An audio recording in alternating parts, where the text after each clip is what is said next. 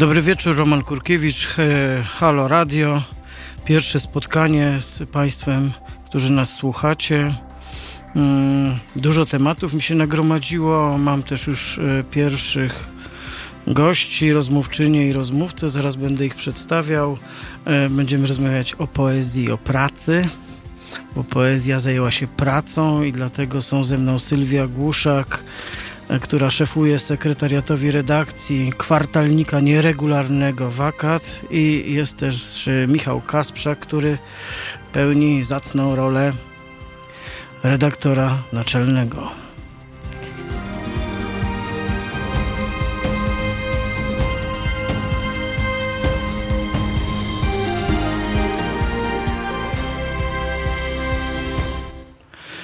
I to w tej pierwszej części będziemy właśnie o tym rozmawiali, bo jest e, pretekst zawsze do rozmowy.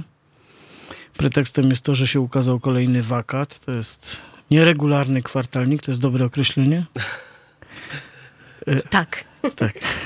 Ale co, nie wstydzicie się chyba, że jest nieregularny, czy nie. się wstydzicie, że jest kwartalnik? Nie, nie wstydzimy się, że jest nieregularny, ponieważ e, wkładamy dużo pracy w przygotowanie każdego numeru i Regularnie. Szczycimy, szczycimy się tym, że są one przemyślane przemyślane. No i właśnie z takiego przemyślenia, z takiej koncepcji, a nie jeszcze miałem powiedzieć, że przecież słuchacze i słuchaczki mogą do nas dzwonić i rozmawiać o poezji, o pracy, o. ale żeby zadzwonić trzeba się połączyć, a żeby się połączyć trzeba wybrać numer, a żeby wybrać numer trzeba go znać ale ja go znam i ja go podam. To jest oczywiście prefiks warszawski 22, chyba że ktoś dzwoni z dalekiej zagranicy, to oczywiście wcześniej plus 48 albo 2048 22 390 59 22. Także możecie Państwo dzwonić, możecie też na czacie, jeśli słuchacie przez stronę, oglądacie, tu wszystko mamy. To jest takie radio, wiecie, mówi się radio z wizją, czyli niestety nas też widać. Nie można tego robić, co w radiu normalnie jest najfajniejsze, czyli zachowywać się obscenicznie, dłubać w nosie i tak dalej. Dobra, Przepraszam bardzo. Niestety. Właśnie będziemy, będziemy się pilnować. Cztery lata temu wyrzucono mnie z radia i stąd po prostu mam taki lekki dygot. Ale nie za dłubanie. Nie, za poezję. Tak. Aha. Wyrzucono mnie za poezję, ponieważ puściłem e, utwór, Szczepana Kopyta, tak? Utwór poetycki Szczepana Kopyta. E, tak. I władze radia uznały, że powinienem wyrzucić z tego tekstu niektóre słowa. Uznawane za niecenzuralne powszechnie, tak? A, to nie w Polsce. W Polsce to są najpopularniejsze słowa, ale nie wiem. Dobra, mniejsza z tym. Wracamy do wakatu. Tutaj, więc... tutaj, tutaj nie mamy żadnych e, takich zasad, tak? Czy w ogóle żadnych zasad?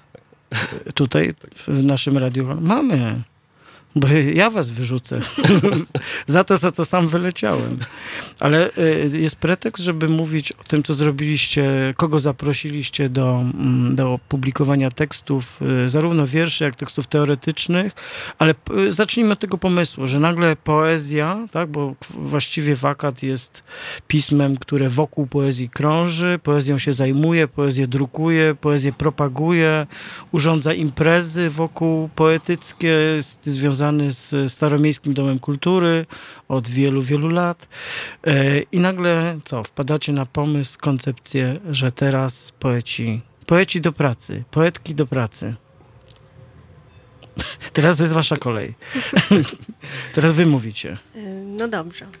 E, to nie jest zaskakujący pomysł w naszym przypadku.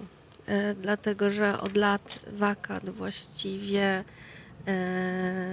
bardzo mocno się ideowo określa i te tematy związane z pracą, e, związane z naszą obecnością polityczną, poetycką obecnością polityczną są nam bardzo bliskie. A co to znaczy poetycka obecność polityczna, jakbyś mogła powiedzieć? To znaczy, że e, uznajemy, że każda działalność, także artystyczna, jest działalnością też polityczną. To, chcemy... to prawda, prawdę mówiąc, to też jest powód, dla którego z taką przyjemnością was zaprosiłem tutaj. Bo to radio, przynajmniej w moim rozumieniu i w tym, co ja tu będę robił, też jest bardzo polityczne. I w tym sensie zaprzęganie takich dyskursów jak piłkarski i teraz poetycki, dla mnie to jest spójne. Nam się też to wydaje bardzo spójne. e, i naprawdę wierzymy w to, że w jakimś tam zakresie możemy zmieniać rzeczywistość, naszą rzeczywistość. Robimy to na różne sposoby. E, Wakat nie tylko mm, publikował, ale także e, sam się angażował w różne działania. Michał to e, nazywa artewizmem. W związku z tym mm, były numery takie już ściśle. Ale to, ale to nie jest mój termin autorski, zapożyczony. Nie jest to jego termin autorski. E, Natomiast e, i teraz mi przerwałeś wątek. O. Mm, tak, no, No, mężczyzna tak przerywa jest, tak. kobiecie Objaśnił, tradycyjnie. objaśnił, Objaśnia tak. świat. Chociaż niby skromność taka, nie jestem prawda tak, autorem, bo i tak by się wydało w dobie internetu, po 6 sekundach mielibyśmy tę informację, przecież to nie on wymyślił, tylko Derrida w trzecim tomie. E, dobrze, W każdym razie, w każdym razie e, Wakat się e, mm, angażował w różne mm, ważne, myślę, że nie tylko dla nas, ale dla, dla, dla naszego społeczeństwa sprawy. Na przykład był w Puszczy Białowieskiej i tam poetki, poeci, autorki, autorzy związani z Wakatem czytali swoje utwory. Michał opowie o innych akcjach, takich zaangażowanych, bo on w nich brał udział przede wszystkim.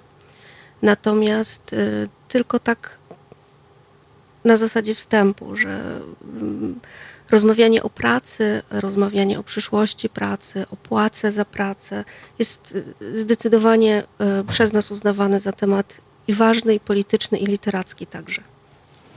I to rozumiem też ma, z tego co pamiętam, bo dużą część wakatu, lekturę dużej części wakatu mam ze sobą, no to też jakby widać w piśmie, tak, bo to są bloki, jest blok takiego wywiadu bardzo ciekawego o aktywizmie, e, środowiska. Mm, Stowarzyszenia Sistrum. Tak. Taka a- ankieta tak, przygotowana przez Stowarzyszenie Sistrum o e, pracy e, aktywistek e, kobiet nieheteronormatywnych. Y, No i do tego całe pakiety wierszy i plus różne próby, na które pewnie trzeba nazwać takimi esejami, tak? E, Esejami filozoficzno-politycznymi, które dotykają różnych zagadnień, o których wspomnieliście. To jest też przyszłość pracy, e, to są, e, to są różne e, problemy, które wiążą się z taką degradacją jakby statusu pracy w Polsce też, prawda? To jest niesamowite, że pismo, taki kwartalnik, który można powiedzieć byłby artystowski, tak, kiedyś taki poezja, tu romantyzm, chmury, Mont Blanc, Mont Blanc zresztą jak wiecie nieczynny, bo globalne ocieplenie sprawiło, że zsuwa się z niego lodowiec i Mont Blanc nieczynny do odwołania, także że polscy romantycy, niektórzy przynajmniej mieliby się spyszna. I sięgacie po taką opowieść, która się wyraża też w wierszach. Opowiedzcie o tym, kogo, kogo zaprosiliście, kogo gościliście na łamach w tym numerze. E, prawdę mówiąc, Michał, masz przed sobą laptopa, możesz właściwie sięgnąć do numeru, bo Tak, trzeba powiedzieć, tak. że numer jest dostępny, tak jak nasze radio, internecie tak zwanym. Szeroko dostępny, w wolnym dostępie. Numer podać do internetu? Podam numer do internetu 22 kierunkowy 390 59 22. Widzicie, tak po prostu zaskoczyliśmy wszystkich, że e, nikt nie dzwoni, wszyscy się boją rozmawiać o pracy, albo o poezji, albo o poezji w związku z pracą. Nie, nie namawialiście znajomych, żeby zadzwonili? Wiecie, jak to jest, czy nie? Myślę, że nie, Nie. nie, nie, nie. No namawialiśmy, dobra, to ale, mówcie, ale, ale kogo myślę, że zaprosiliście niektórzy, do wakatu? Niektórzy słuchają. E, kogo, kogo zaprosiliśmy? Przede wszystkim rzeczywiście ukazujemy się dosyć nieregularnie i praca, e, nat- natomiast, natomiast wydajemy trzy numery rocznie, e, w tym jeden łączony, także staramy się jakoś e, tę regularność przynajmniej w cyklach rocznych utrzymywać, tak, kwartalnika. Natomiast praca nad tym numerem zajęła nam rzeczywiście dużo czasu. To nasze Call for Papers, które pisaliśmy, pisaliśmy wspólnie, ono się jakoś rozwijało przez te, przez te miesiące, konsultowaliśmy je e, z różnymi osobami. Zaprosiliśmy przede wszystkim do współpracy e, Joannę Bednarek, e, wykładowczynię filozofii w Poznaniu, która nam tutaj bardzo wiele pomogła i sama napisała tekst e, kwestionujący taki trochę, taki trochę e, e, sukcesizm e, i przekonanie o tym, że talent i ciężka praca wystarczą do tego, żeby odnieść sukces. To Joanna Bednarek dementuje, że tak powiem, te, te, te, te, te, te, przeświadczenia. Teraz ja ci przerwę, jako chłopak chłopakowi, bo dzwoni do nas trzeci chłopak, pan Sebastian z Łodzi. To y, dobry wieczór. Dobry wieczór, serwus Romek. Serwus. Serwus, że super założyłeś okulary.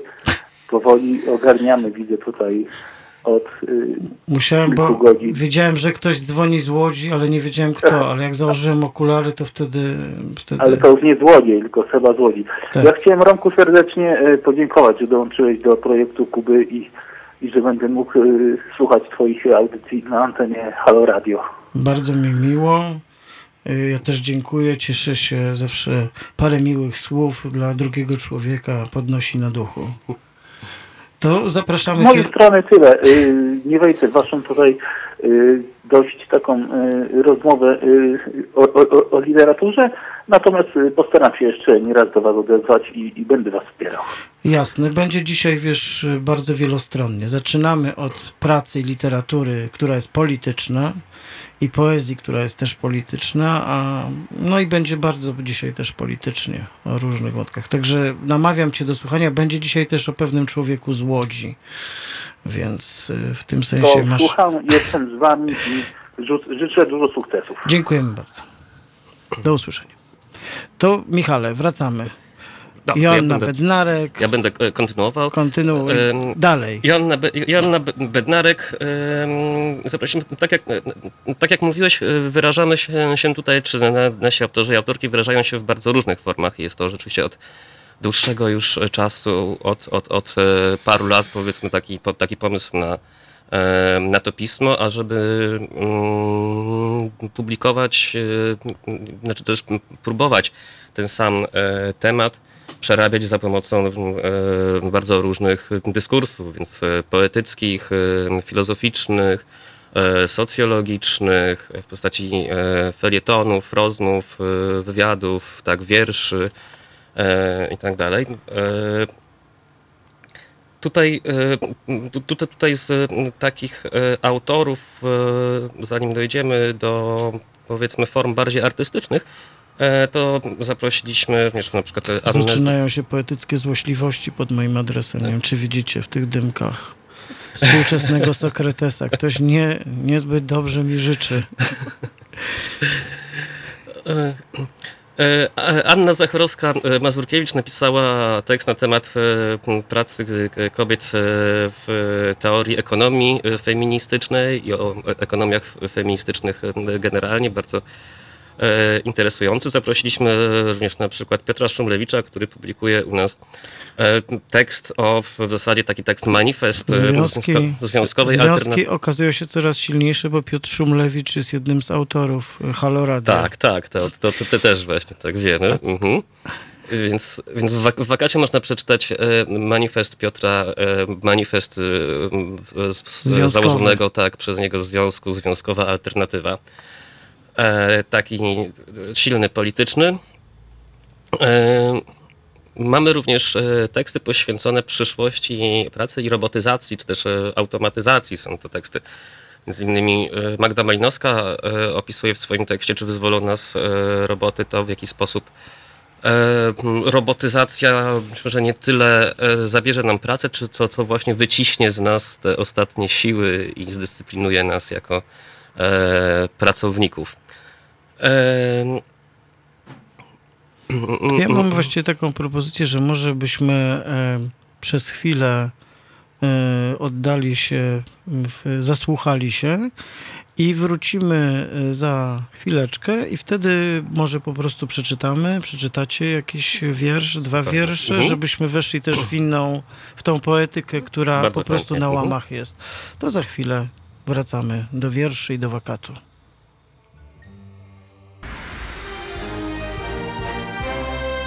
W sobotę Od 15 do 17 dr Przemysław Witkowski będzie rozpracowywać środowiska skrajnej prawicy i innych szaleńców. 15-17.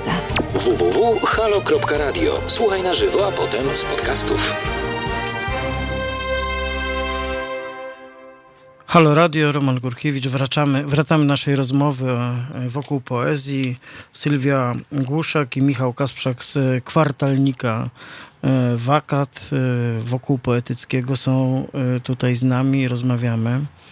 E, Dogadaliśmy się, że czas e, w takim razie na konkret, czyli na fragment tekstu poetyckiego, który zamieściliście w tym numerze Wakatu, o którym już sporo nam się udało powiedzieć. To, Okej. y, to w takim razie nie wiem, jak się podzieliłyście, że, że ja. Że ty. Tak. No i, i Tylko słusznie. ja tak nie umiem. Tylko żeby Michał nie, prze, nie, nie przerywał. Dobrze, Michał. Tylko ja tak nie umiem bez wstępu, więc wstęp musi Aha, być. będzie wstęp teraz. e, Wstęp. Sylwia Głuszek, wstęp. wstęp. E, Zaskakująco dużo em, pojawiło się, czy przyszło e, do nas e, wierszy. My prosiliśmy mm, o różne teksty, także wyobrażaliśmy sobie, że pojawią się takie re- refleksje bardziej w formie e, dziennika, pamiętnika, eseju, Manifesty. e, manifesty, e, Ulotki. wylewy frustracji. E, Natomiast. Pisma e, procesowe. e, To też. Natomiast przyszło. Raporty Państwowej Inspekcji Pracy. No, To jeszcze przed nami. to muszą być. E, Wiersze. I no, posłuchajcie po prostu, jak, jakiego typu to są wiersze. Pierwszy wiersz to jest um, Ida Dzik. Epitafium dla jednego procenta. Do usranej śmierci w śmieciach będziemy tyrać na wasze jebane domy, dzieci, na wasze biznesy, innowacyjne metody wyzysku planety, osób, zwierząt. Będziemy zabawiać wasze tak zwane pociechy, chociaż własnych nigdy nie spłodziliśmy. Chociaż nasze musieliśmy chronić przed wyrżnięciem się nawzajem w wojnach o wodę, o jedzenie, o powietrze, o przestrzeń, o oddech, o czułość. Do usranej śmierci pod kożuchem ropy będziemy realizować umowę o dzieło zniszczenia. Świat się skończy, ale my zostaniemy po godzinach, tuła, tu, lulając was do snu, sprzątając wasze obsrane w ostatnich chwilach spodnie, stawiając wam groby, bo byliście przecież dobrzy, zawsze uśmiechaliście się, nie pytając, czy możemy zostać, przyjść, wyjść, podejść, zrobić. Jesteśmy waszymi niesporczakami, niezniszczalną turbotajną bronią, kartą z edycji deluxe, że nie ma chuja we wsi. Za gorąco? Zapierdalają za mnie? Zapierdalają e, wypłata spóźniona? Zapierdalają? Wasza jest wygnanko, bo jeszcze nie zginęła, kiedy my zapierdalamy. Mówicie, reprodukujcie się bez końca, perpetuum mobile, expato patronum, po wszystkich latach, zawsze prekariuszki, prekariusze, błogodostępni jak wytrysk waszych zwię- zwiędłych różdżek. Ale my leniwe, przecież jesteśmy leniwe, co nie? Leniwe będziemy patrzeć na waszą panikę, bo tylko ten, kto decyduje o wartości, ma coś do stracenia. Na zorze przy linii horyzontu, bo znienawidziliśmy was tak, że koniec wyda wam się piękny. Będziemy straszyć wasze dzieci przyszłością i przeszłością, palić papierosy na zbyt krótkich przerwach, pieprzyć się w waszych pustych salonach, w psich budach, na kortach tenisowych. Oddamy wam wszystkie rzuty, zarzuty i wyrzuty sumienia, bo dla nas nigdy nie było zbawienia, zabawienia, zabarwienie czerwone od gorącej krwi. Dla nas zupa z naszych ciał to chleb powszedni, smacznego, a na ostatnią drogę zmrużone oczy, patrzące szpalerem wasze szamoczące się ciała. My już dawno przyzwyczailiśmy się do duchoty głodu i pierdolonego braku nadziei. A wam powodzenia. No. Jak panie Michale? E, mam, tak? Coś powiedzieć? No nie wiem. No, no jest to, jest, jest to jeden z e, najmocniejszych, jeśli nie najmocniejszy, e, myślę, wiersz tego numeru w ogóle. e, który pokazuje, myślę, bardzo fajną, znaczy taką właśnie trochę utopię w, w dystopii, tak? W, w tej, w tej dystopii, która nas za- zapewne niechybnie czeka. No jest to na pewno to taka rama katastroficzna, mówiąca jednak o katastrofie ekologicznej, która się wydarzy. E, Ale również o tym, że ona jakoś tak sprawiedliwie dosięgnie nas, e, nas wszystkich. Możemy się pocieszyć tą, e, tym wymierającym jednym procentem klasy wyższej. Gdzie na koniec być może symbolicznie po prostu przejmiemy te środki produkcji dopiero. Takie mamy komentarze też od osób, które nas słuchają, że mocne, prorocze, że mocne, mocno dobre kobiece. Witam wszystkich, którzy komentują. Też pozdrawiam y, kolegę Goebbelsa, który nazwał mnie Sokratesem. Y, No i w ogóle wszystkich pozdrawiam, którzy nam towarzyszą. No tak, bo to, bo to trochę jesteśmy przyzwyczajeni do tego, że poezja to są kwiatki, to są wzruszenia, to jest jakby taka szkolna, nieprzyjemna mantra. E, po co autor to napisał? Wydaje mi się, że to była autorka, po pierwsze. A po drugie, no może po to, żeby się zastanowić nad światem, w którym ugrzęźliśmy w bezsensownej pracy, która prowadzi nas de facto do zagłady planety. Chociaż czytałem ostatnio bardzo przewrotny felieton e, autora chyba z polityki, który mówił, że, że właściwie ludzie działają na rzecz klimatu w takiej, takiej długiej perspektywie, że bo w długiej perspektywie ludzie wyginą, przez co klimat sprawi, że Ziemia odżyje. E, e, Było to dość przewrotne, to było trudne do, tak się delikatnie wyrażę, do zaakceptowania przez czytelników. Oni wszyscy uchwycili e, ironię i pewien rodzaj przewrotności autora. Być może z tym wierszem też jest trochę tak. Więc po co pisze autor, to jest oczywiście ciekawe pytanie, ale myślę, że pisze, bo uważa, że w tej formie coś istotnego chce powiedzieć. I to mu się udaje. Ja mam takie poczucie, że, że też e, słowa wulgarne, czy mm, przekleństwa, czy mm, takie mocne, mocne słowa, one po prostu tworzą nasz język. One są ważne. One istnieją. Ja, e, prawdę mówiąc, e, jak pracuję ze studentami dziennikarstwa, co prawda, to mamy takie zajęcia, czy brzydkie wyrazy w ogóle istnieją. I otóż próbuję ich przekonać i powiedzieć im, że istnieją. I że kiedy piszą reportaż, który jest społeczny, który opisuje jakąś mocną scenę, to kiedy tam nie ma takich słów, to on jest nieprawdziwy. Bo oni mówią, no oni mówili tam przekleństwa, ale no przecież nie wolno nam tego napisać. Tak? Więc też mi się wydaje, że tak by, żeby się nie bawić w takie drobnomieszczaństwo też, tak? Znaczy po prostu wulgaryzmy istnieją.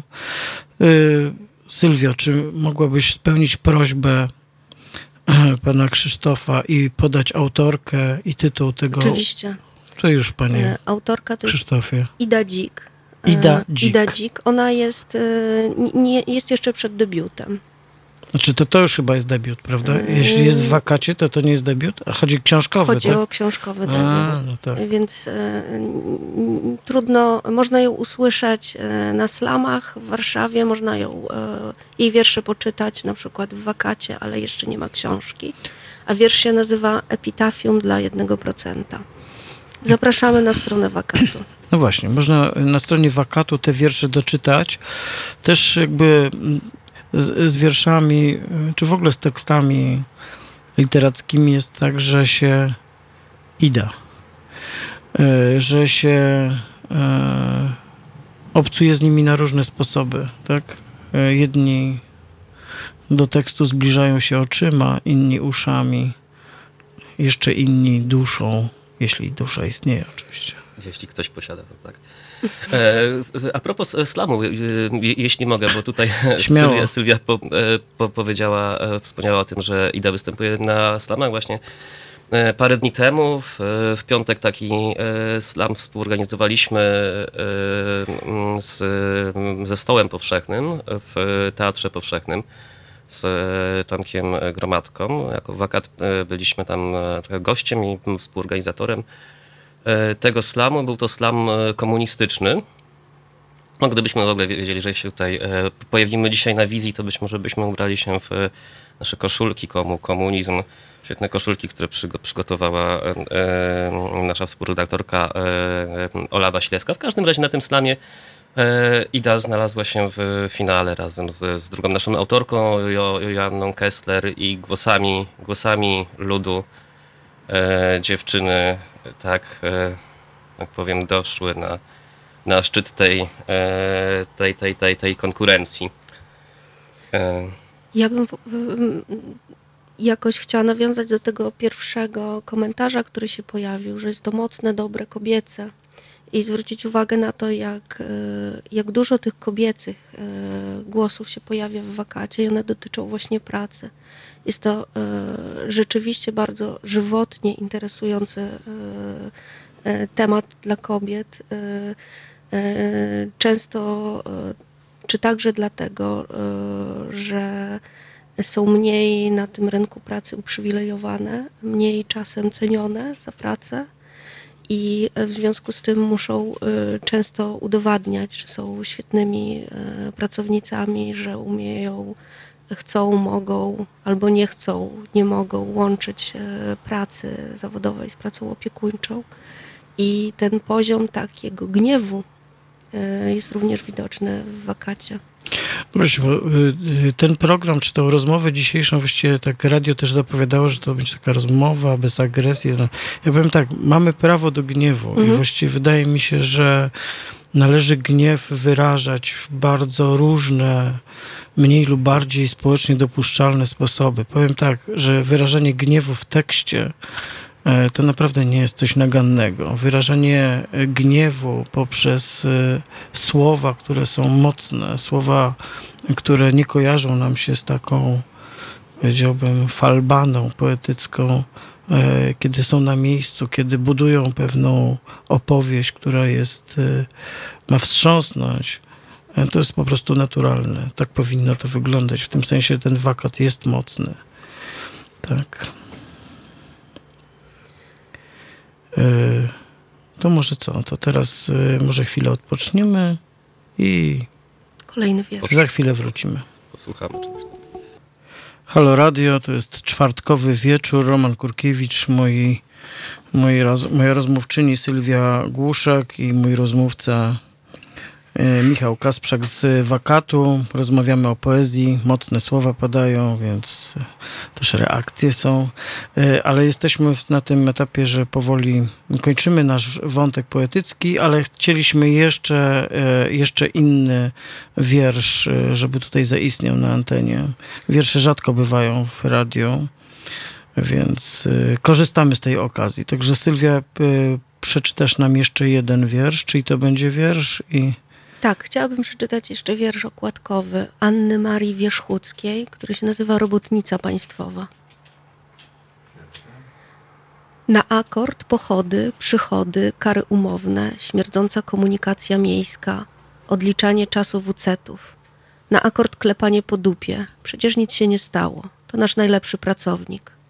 Kubka po sobie nie umyje, bo się brzydzi. Pani jest kobietą, pani to ogarnie. Odejmiemy pani z przerwy na akord. Chusteczki patriotyczne na łzy i smarki, na akord cięcia. Musi mnie pani zrozumieć. Weźmie pani do domu, do buzi. Śmierdząca komunikacja. Na akord się pani samozatrudni. Przykro nam, kupiliśmy maszynę na akord, na pani miejsce, na akord, na akord, na akord, na akord, na akord, akord, akord, akord. Bez odprawy. E, Zadam e, na koniec jeszcze takie pytanie, czy mm, mm, to jest tak, że teraz e, mówiąc o tej takiej przestrzeni politycznej, w której myślicie o wakacie i go tak robicie w tej przestrzeni internetowej, to właściwie można mówić co, co potem, co wkrótce, co następnym, czy nie? Czy to są tajemnice, czy to są niespodzianki? W następnym numerze. Tak, tak. Można, Aha. nawet Tak. trzeba. Kolejnej Tak. odsłonie. Następny, następny numer właśnie, pozostając trochę w, e, w temacie, jeszcze Bo go to nie... wtedy od razu możemy się umówić. O, tak, jeszcze go nie, nie ogłosiliśmy, ale za chwilę po weekendzie. Miejmy nadzieję, że już pojawi się o nim informacja na stronie. W najbliższym, numerze, najbliższym numer chcemy zrobić takim, takim numerem konkursowym w zasadzie, numerem czytelników i czytelniczek. Będzie to konkurs po prostu na teksty o końcu świata. I te teksty o, o końcu świata, o pewnych intuicjach końca świata, czy, czy, czy wizjach tego końca świata, e, niekoniecznie, znaczy związanych z, z, zapewne przede wszystkim z e, katastrofą ekologiczną, e, ale nie tylko właśnie, może również z końcem, z końcem pracy, tak, z, z pomyśleniem o tym, e, jak struktury tego świata, który, który, który e, znamy, rozpadają się trochę na, na, na, na naszych oczach, polityczne, społeczne, oczywiście różne. I, no i tak, no i nagrodą będzie płatna publikacja w wakacie, bo chcemy podkreślić, że za, za wszystkie teksty e, płacimy. Uważamy, że za, że, że, że pisanie, tak, tak, pisanie, pisanie wierszy, e, co jest e, mało popularne, ale uważamy, że jest, że jest po prostu pracą, która powinna zostać również opłacona na ogół. Jest tak, że nawet jeżeli jakieś pisma powiedzmy literackie są dotowane, to zazwyczaj płacą za wszystkie inne formy gatunkowe, natomiast nie za poezję. Czyli koniec świata nas czeka. To właściwie możemy się umówić, że kiedy koniec świata wakatowy się pojawi, to, to ja Was e, też serdecznie zapraszam e, do rozmowy i do spokojnej Dzięki lektury wierszy i tekstów o końcu świata. Że wiadomo, koniec świata to jednak jest coś, to jest jakieś wydarzenie. To jest e, właściwie trudno, trudno to przespać. Nie chciałbym, żebyśmy nie chciałbym, żebyśmy to przespali. Y, y, to zróbmy tak, że podziękuję Wam za rozmowę już dzisiaj. Sylwia Głuszak i Michał Kasprzak z Wakatu byli Państwa i moimi gośćmi. Właściwie wokół pracy jeszcze zostaniemy w kolejnych częściach, bo będziemy rozmawiać o Marku Edelmanie i jego partii Bund, więc ona też właściwie wokół pracy swoje działania prowadziła, ale to już za chwilę. Także z wakatem się żegnamy. Dziękujemy. Dziękujemy, dziękujemy, dziękujemy że nas słuchałyście, oglądałyście. I bądźcie z nami w kontakcie, w sensie wysłuchacze. Tak, tak. i słuchaczki. I słuchaczki. Dobry wieczór jeszcze raz. Halo Radio, czwartkowy wieczór. Roman Kurkiewicz. Jest ze mną mój kolejny gość, doktor August Grabski z Uniwersytetu Warszawskiego, historyk, autor kilku książek e, opisujących polityczne życie społeczności żydowskiej w Polsce i na świecie przed wojną. I właściwie to jest też taki, to jest powód, dla którego się tu dzisiaj spotykamy. Wczoraj e, minęło 100 lat od e, urodzin Marka Edelmana.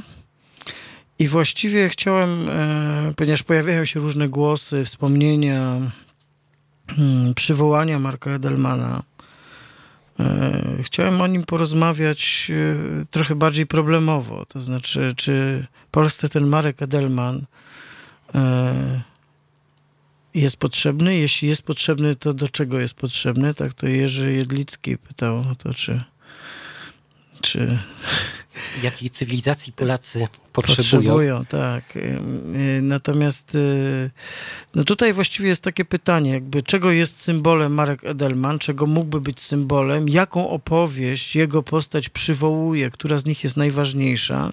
I w tym sensie powiem, mamy takie Jungtim z tą rozmową wcześniejszą, że Marek Edelman był człowiekiem ukształtowanym przez partię, przez Bund, socjalistyczną partię żydowskich robotników, partię, która była z jednej strony antykomunistyczna, z drugiej strony była antysyjonistyczna, z trzeciej strony e, formowała też pewien taki uliczny ruch oporu, zarówno w dwudziestoleciu międzywojennym, który potem w jakiejś formie przełożył się też na powstanie i uczestnictwo w walkach mm, żydowskiej organizacji bojowej i powstanie w getcie warszawskim, ale nie tylko w warszawskim getcie. Mieliśmy powstania jeszcze w getcie wileńskim chociażby. E, I ja chciałem zacząć rozmowę od tego, od takiego właściwie bolesnego wspomnienia sprzed paru miesięcy. Brałem udział jako uczestnik, jako widz, jako taki człowiek z tłumu w odsłonięciu skweru imienia Marka Edelmana w okolicach ulicy Andersa. Dawniej to stał pomnik Marcelego Nowotki, z tego co pamiętam. E, I tam były różne przemówienia, różne flagi wisiały i powiem tak, że jednak byłem wstrząśnięty tym, że słowo bund się nie pojawiło w tej opowieści, która miała upamiętnić Marka Edelmana, że słowo socjalista padło raz, a Marek Edelman cały był z bundu właściwie. On właściwie przez bunt został wychowany, przez kolejne organizacje. Najpierw takie właściwie zuchostwo, potem przez Zukunft, czyli taką organizację młodzieżową, no a potem przez y, y, członkostwo w bundzie, czyli już tej partii takiej poważnej. Y, Dobry wieczór y, Państwu. Proszę Państwa, Marek Edelman jest oczywiście postacią o wielu twarzach. Mówimy o osobie, która żyła 90 lat w różnych epokach historycznych, przed zag- zagładą, w czasie wojny, w okresie Polski Ludowej, w okresie kapitalistycznej transformacji.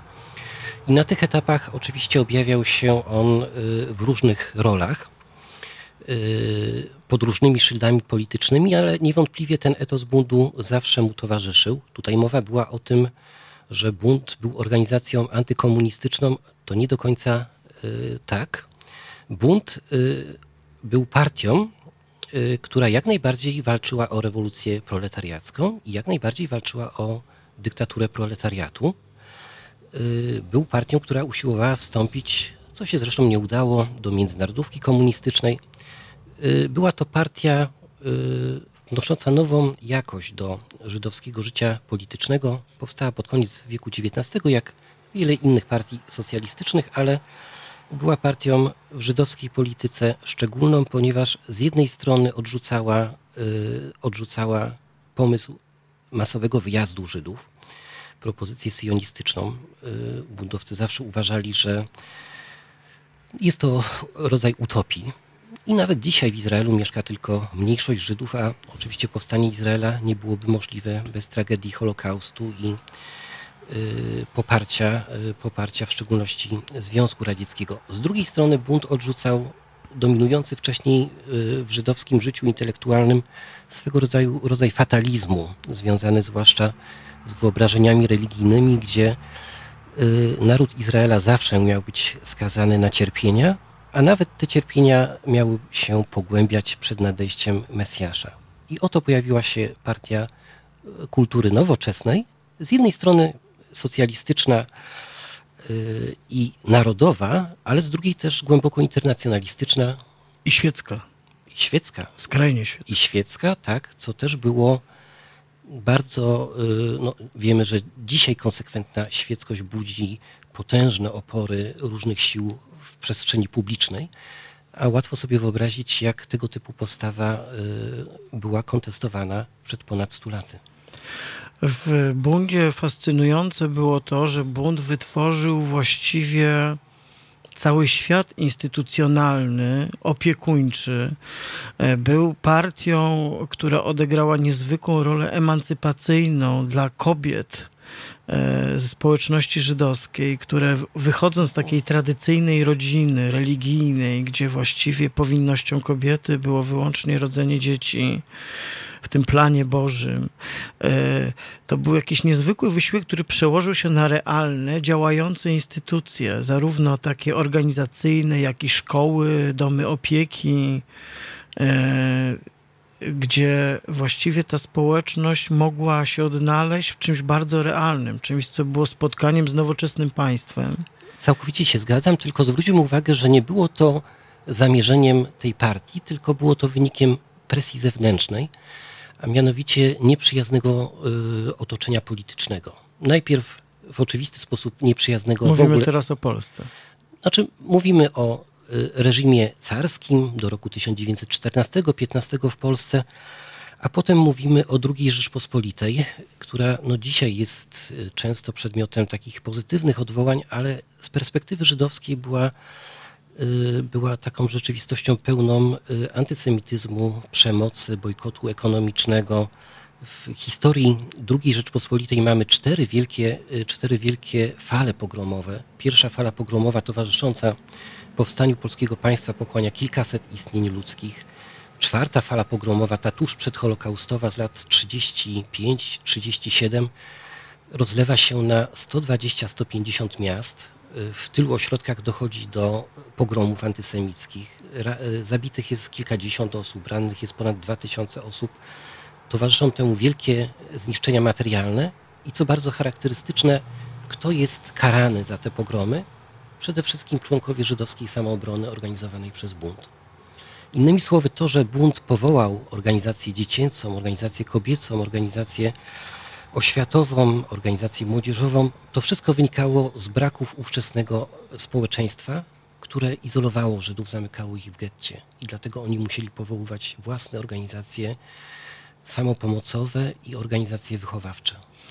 No można powiedzieć, że y, nawiązując do tego, o czym mówisz, jutro w, na Uniwersytecie Warszawskim odbywa się już któryś raz y, taki rodzaj protestu w rocznicę utworzenia getta ławkowego II Rzeczypospolitej. Studenci z kilku organizacji, w tym ze Studenckiego Komitetu Antyfaszystowskiego, po prostu zbierają się tego dnia y, i przypominają tą niechlubną kartę najważniejszej warszawskiej i jednej z e, najważniejszych uczelni polskich. E, tę kartę, która sprawiała, że podzielono studentów według kryterium rasistowskiego na tych, którzy mogą siedzieć po tej stronie, a inni po tamtej. Można powiedzieć taka polska odsłona rasizmu w formie antysemickiej. Jutro ten protest będzie miał miejsce na dziedzińcu i wspomnienie tego, tego momentu.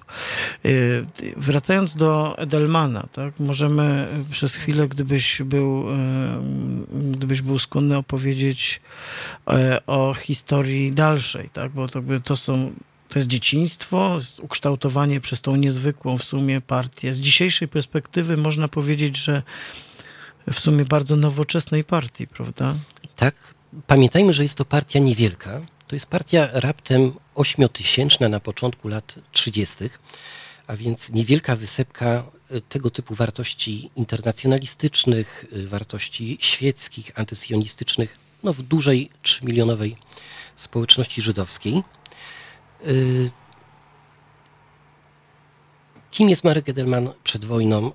No nie chciałbym, żeby to jakoś w jakikolwiek sposób pejoratywny zabrzmiało wszyscy w zasadzie bohaterowie, y, bohaterowie y, powstania w getcie warszawskim przed wojną są trochę ludźmi z ulicy. Są bardzo młodymi ludźmi, którzy należą do radykalnie lewicowych organizacji, organizacji no, znajdujących się na jakimś marginesie polskiego społeczeństwa. Wpływy polityczne lewicy nie przekraczały powiedzmy 15%. Tragedia Holokaustu sprawi, że oczywiście ci bardzo młodzi ludzie, tacy jak Mordechaj Janielewicz, jak y, Antek Cukierman, jak Marek Edelman, y, z tych y, anonimowych, niewiele znaczących młodych ludzi staną się kimś, kto za, zastąpi żydowską elitę, która zostanie zamordowana w czasie Holokaustu. Wrócimy za chwilę do rozmowy z Augustem Grabskim. Rozmawiamy rozmawiamy o Marku Edelmanie, wspominając go w stulecie jego urodzin. Marek Edelman e, zmarł 10 lat temu. E, August Grabski z Uniwersytetu, Grabskie, z Uniwersytetu Warszawskiego jest znawcą spraw politycznych dotyczących społeczności żydowskiej przed II wojną światową.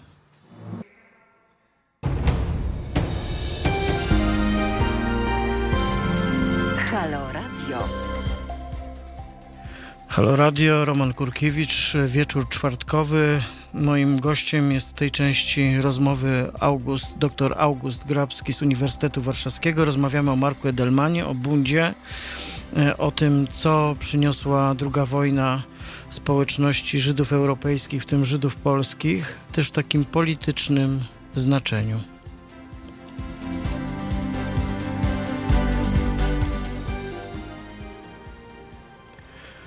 To wróćmy do tej opowieści, właściwie takiej wojennej.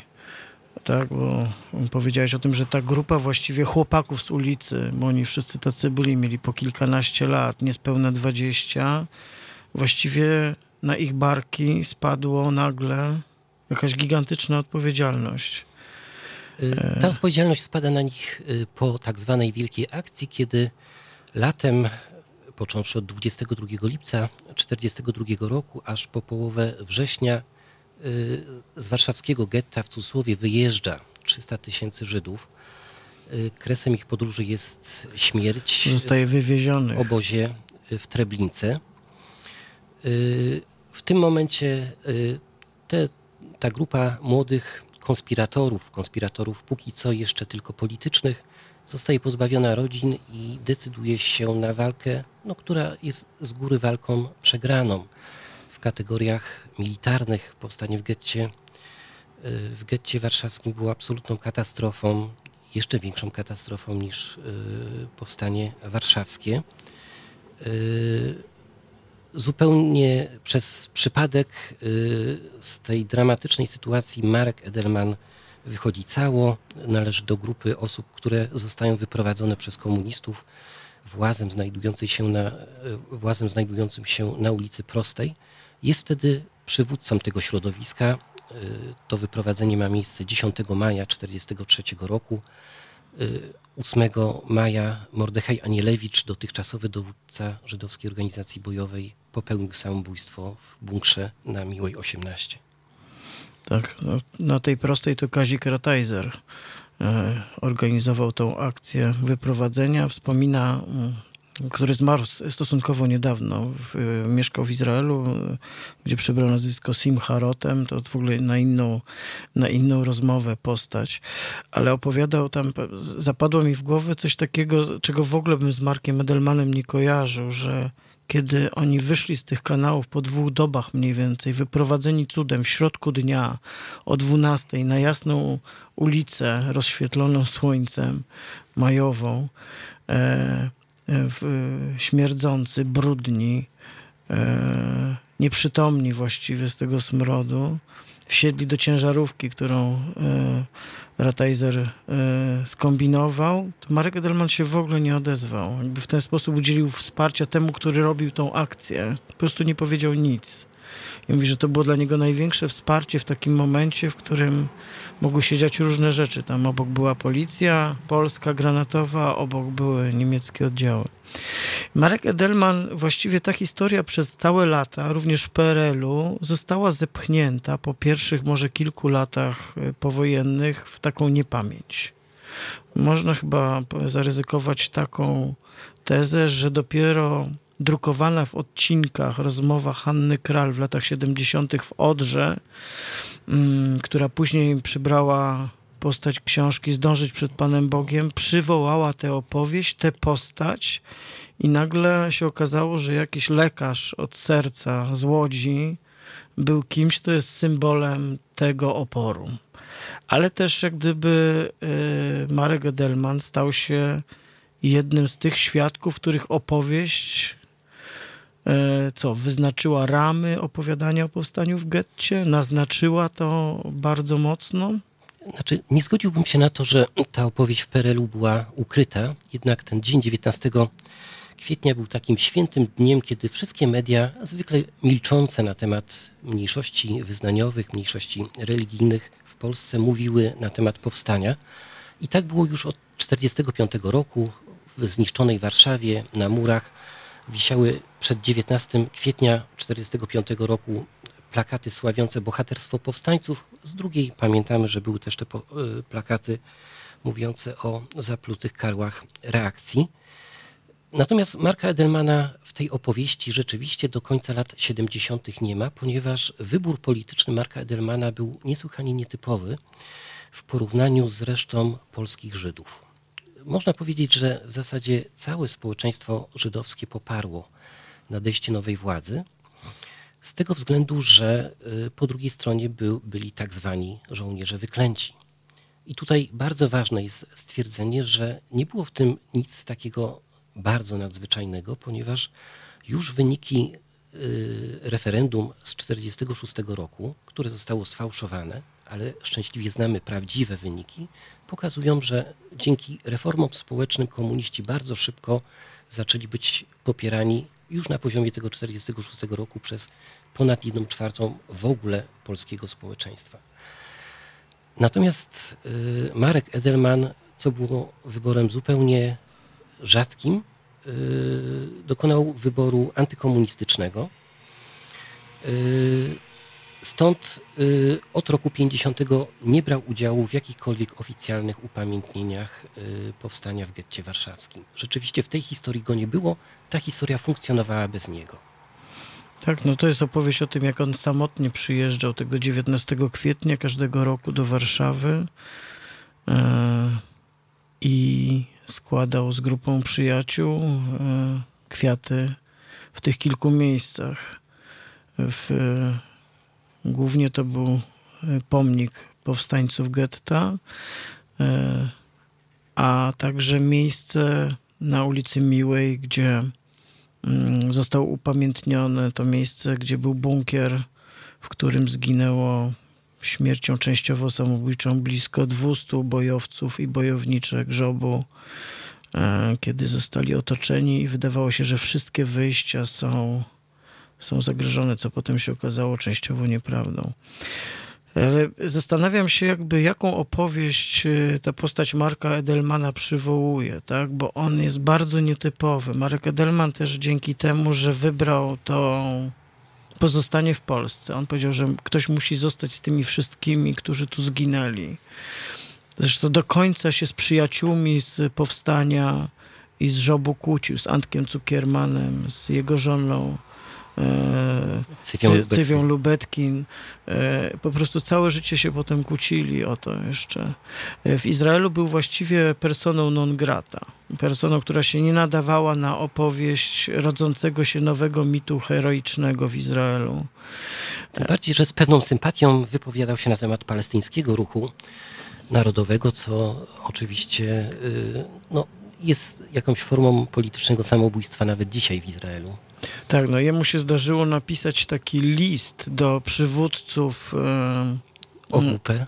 OWP, w którym po prostu potraktował ich, napisał, ten list był bardzo krytyczny wobec nich i wobec metod, ale on do nich napisał, tytułując ich bojownikami, co było wyjęte właściwie spod, spod tej obowiązującej narracji. Ja mam takie poczucie, że nas czeka właściwie odczytywanie Marka Edelmana. Wiesz, że to, co mnie, to, co mnie bolało tam podczas y, tej uroczystości odsłonięcia tego skweru jego imienia, to, że jemu odebrano prawdziwą historię. Że powiedziano, no to były takie humanistyczne ideały, dbałość y, o człowieka słabszego, o to, że e, jakby wyprany w ogóle z tej historii, że on był buntowcem, że był człowiekiem świeckim, że miał te swoje rachunki potem jako lekarz z tak zwanym Panem Bogiem, e, o tym, że potem wspierał tą opozycję koroską chociażby, że potem zaangażował się w Solidarność, był wtedy aresztowany nawet, e, że, mm, że te wszystkie jego korzenie tej politycznej postawy e, wypływały po prostu z tego, że był dzieckiem partii bundu. Że ten bunt go ukształtował w takim sensie moralnym i politycznym na całe życie. I że po prostu to trzeba mówić. Znaczy ten, że to słowo nie może zniknąć. To jest fragment historii Polski, też bardzo ważny. Całkowicie się zgadzam. y, Przy czym oczywiście jest to też osoba y, uosabiająca różne sprzeczności, chociażby mitu solidarnościowego. Wiem, że Marek Edelman do końca życia czuł się socjalistą. Rozmawiałem o tym z nim, kiedy na kilka lat przed śmiercią, kiedy jeszcze mieszkał w Warszawie, ostatni okres swojego życia spędził, y, kiedy jeszcze mieszkał w Łodzi, ostatni okres życia swojego spędził y, w Warszawie, ale równocześnie y, absolutnie milczał wobec brutalnej transformacji początku lat y, 90., która szczególnie boleśnie dotknęła Łódź. Y, Więc y, mamy do czynienia też z pewnymi elementami, powiedziałbym, trudnymi w tej narracji o nim jako bohaterze. W roku 1999 wezwał do y, bombardowania Kosowa. Też jest to decyzja, o którą długo możemy się spierać. Natomiast niewątpliwie, jak każda wielka postać, podlega ciągłej obróbce ze strony różnych kreatorów polityki historycznej i y, polityka historyczna często jest y, mówieniem o rzeczach, które się nie zdarzyły kosztem faktów historycznych. Bardzo dziękuję e, Augustie za tą rozmowę. Cieszę się, że mogliśmy przypomnieć trochę w innym klimacie postać Marka Edelmana. Przypomnieć o tej e, historii politycznej polskich e, Żydów przed II wojną światową, chociaż Bud właściwie jeszcze potem na, w różnych formach gdzieś tam funkcjonował, ale nigdy już nie odegrał żadnej politycznej roli. E, moim gościem i Państwa Moim rozmówcą był dr August Grabski z Uniwersytetu Warszawskiego, historyk. Myślę, że jeszcze będziemy mieli okazję się spotykać i rozmawiać na temat różnych wątków historycznych, które dzisiaj często nie są w stanie wybrzmieć w takiej formule bliższej faktom, a mniej legendom. E, bardzo Ci dziękuję za rozmowę. Za chwilę będziemy rozmawiać z Piotrem Ikonowiczem.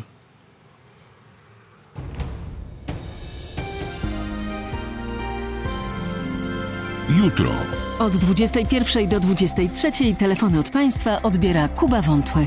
Tu chyba nic nie trzeba dodawać. 21-23. www.halo.radio. Słuchaj na żywo, a potem z podcastów.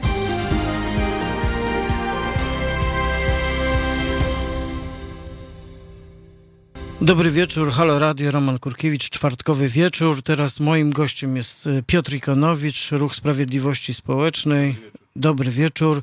Tutaj zresztą już nasi słuchacze też e, e, pozdrawiają Cię na naszym czacie. Ja podam też numer telefonu do nas. Można zadzwonić. Oczywiście, jak mój ukochany realizator mi podrzuci ten telefon. Prefiks pamiętam 22, potem jest 390 59 22. Zapraszam Państwa do rozmawiania, do zadania pytania albo podzielenia się jakąś refleksją z Piotrem Ikonowiczem. Spotykamy się właściwie, żeby w tym klimacie rozmowy wcześniej o pracy, potem o Edermanie, o bundzie, dzisiaj porozmawiać z Tobą o takim dramacie polityki braku dachu nad głową i tego, że właściwie to, że ludzie albo nie mają gdzie mieszkać, albo są wyrzucani z mieszkań, sprawia, że tym się trzeba zajmować w sposób aktywistyczny, interwencyjny, to co ty robisz, pomagając ludziom, e, biorąc udział w eksmisjach, e, które w ogóle nie patrzą na to, e, kogo chcą wyrzucić ludzie na miejscu. Dlaczego w Polsce nie, ma, nie myślimy o tym, gdzie mamy mieszkać? Konstytucja polska mówi, że państwo polskie będzie dbało o to, żeby ludzie mieli godne warunki do mieszkania. To jest jeden z tych elementów polskiej konstytucji, które od blisko 30 dekad jest właściwie martwe. Nie wiem, czy się zgodzisz. Znaczy może zacznijmy od tego, że w Unii Europejskiej jest 4 miliony pustych mieszkań i 4 miliony bezdomnych. I tyle na temat y, sprawczej roli rynku, które tak znakomicie redystrybuuje dobra. Polska nie jest tu wyjątkiem. Y, myślę nawet, że są kraje, gdzie dzieje się gorzej. A wszystko się sprowadza do samoorganizacji społecznej, żeby stawić temu opór. No nasze hasło to jest żadnego mieszkania bez człowieka i żadnego człowieka bez mieszkania. E, oczywiście, że deweloperzy, którzy mm, trzymają ceny wysoko, jak ten lichwiarz, znaczy, jak ten piekarz, który magazynował mąkę w czasach głodu, aż w końcu y, kobiety go wymniejszyły, jak to było w Żerminalu Zoli. My tak daleko nie idziemy, natomiast y, niewątpliwie mm, wyobraź sobie taką sytuację, że chciałbyś mieć mieszkanie i idziesz do banku. Bank powiada, że masz niestałe dochody i nie nadajesz się na kredyt hipoteczny, w związku z czym będziesz musiał wynająć mieszkanie ze swoimi niestałymi dochodami, u kogoś, kto też poszedł do banku i miał stabilne dochody i dostał kredyt. Dostał kredyt, który ty spłacisz, ponieważ musisz płacić równowartość jednej pensji za wynajmowanie tego mieszkania. Ten koleś, który dostał kredyt, leży i pachnie, a mieszkanie spłaca mu się samo, dlatego że ty oddajesz jedną pensję, żeby w nim mieszkać. Oczywiście to wynika z polityki wysokich wysokich e, czynszów, czyli tak zwanego wyzysku czynszowego. E, przy czym jeżeli ty, go, ty jakby łożysz na wzrost jego majątku, ale jeżeli się potkniesz, bo masz niestałe dochody z płaceniem czynszu, wówczas internet napełnia się hejtem o tym, jak to ten właściciel tego mieszkania ci utrzymuje i wtedy on, e, nie zważając na przepisy, które cię chronią, ponieważ przepisy polskie chronią posiadanie, nawet posiadanie w złej wierze, a więc bez tak tytułu prawnego ważnej umowy najmu, wchodzi z karkami, A jak byłaś policję, to policja cię poucza, że to jest właściciel i może ci zrobić wszystko. Od dłuższego czasu jesteśmy w porozumieniu z Komendą Główną Policji, która wydała wytyczne do wszystkich komisariatów, że należy jednak stawać po stronie posiadacza, a nie tego, kto narusza prawo. I jeżeli y, wezwana na miejsce zdarzenia, czyli bezprawnej eksmisji, ekipa policyjna zobaczy, że osoby, które eksmitują, czyli właściciele, nie mają ze sobą komornika, a to znaczy, że jest to nielegalna eksmisja, wówczas powinni stanąć po stronie tych, którzy są wyrzucani. Na razie bardzo rzadko to się zdarza, ale mamy gorącą linię z kolendą główną i z y, dowódcą ogólnopolskiej prewencji. Czyli nasze działanie nie sprowadza się do siadania na schodach. 99% naszej działalności to jest stawanie w sądach w obronie lokatorów. E, to są negocjacje. Wreszcie tworzymy projekty ustaw, które bywały procedowane w Sejmie, ale rzadko przechodziły. Walczyliśmy między innymi o to, żeby jedyne mieszkanie, tak zwana ostatnia koszula, nie podlegała licytacji. Ale wtedy, kiedy jest licytacja, idziemy do sądu i mówimy sępom, czyli tym, którzy chcą kupić tanio z lokatorem, pozbyć się go i sprzedać drogo, czyli ludziom z mafii zarzucili handel amfetaminą i narkotykami na korzyść obrotu mieszkaniami, który jest bardziej zyskowny i bezpieczniejszy. Mówimy im, że rodzina, którą chcą kupić razem z tym mieszkaniem, jest pod naszą ochroną i że zamrożą kapitał, bo przez najbliższe lata raczej tej rodziny nie wyrzucą. Ponieważ było wiele takich przypadków, gdzie pod naszą ochroną te rodziny dzięki stosowanym środkom prawnym pozostawały w tych mieszkaniach do czasu, aż władza publiczna dostarczyła im jakiś lokal. E, to w wielu wypadkach było tak, że płoszenie sępów okazało się skuteczne i wtedy, kiedy komornik wzywał licytantów, którzy wpłacili wadium do podchodzenia, oni mówili, że oni się wycofują, bo ci państwo nas nastraszyli i pokazywali kilkadziesiąt kobiet w czerwonych koszulkach Ruchu Sprawiedliwości Społecznej na ogół w średnim wieku. I ci państwo byli bardzo straszni. W, dzisiaj czy wczoraj ukazał się taki e, krótki tekst Łukasza Drozdy, młodego pracownika naukowego Uniwersytetu, który analizuje programy mieszkaniowe E, partii politycznych, które teraz będą brały udział w wyborach, gdzie pokazuje taką podstawową e, rzecz, że właściwie całe takie myślenie o polityce mieszkaniowej powinno się opierać na kilku filarach, tak, że są ludzie, którzy sami sobie budują domy, to są przeważnie albo bardzo bogaci ludzie, albo ludzie na wsi, gdzie na przykład mają ziemię e, niedrogo i własnym sumptem budują, że oprócz tego państwo buduje mieszkania komunalne dla ludzi, których nie stać Y, y, że są, oni są za Statystyczna gmina tak. w Polsce buduje jedno takie mieszkanie. Nie buduje. No nie, rocznie. Czyli nie buduje. Nie buduje. Czyli tak. nie buduje. Oprócz tego są oczywiście deweloperzy, którzy budują na tak zwanym wolnym rynku, ale to mamy efekt, o którym wspomniałeś na początku, czyli 4 miliony pustych mieszkań w całej Europie. No i plus y, kolejny wariant, że mamy różne formy budowy spółdzielczej, gdzie mamy taką mieszaną mieszankę. Właściwie w Polsce nie istnieją te formy. Właściwie mamy deweloperkę, i to, że ludzie budują sami, których na to stać, tak? A deweloperka to jest z kolei ten proces brania kredytów, o którym, o którym mówiłeś i te formy różnych nadużyć. Prawdę mówiąc, ten sposób e, myślenia o tym, żeby zmienić reguły e, jest czymś bardzo ważnym. E, że po prostu ten problem, w którym e, e, się tutaj borykam, mówi się, że w Polsce brakuje minimum milion albo więcej mieszkań, jeśli się uwzględni Mówi takie... się o trzech milionach, bo mówimy również o, o nadmiernym tak, zagęszczeniu. Tak, Według właśnie. danych Eurostatu, które myśmy publikowali jakieś 10 lat temu już, 75% polskich dzieci mieszka w warunkach nadmiernego zagęszczenia, co oznacza, że muszą się bić o kawałek stołu do odrobienia lekcji.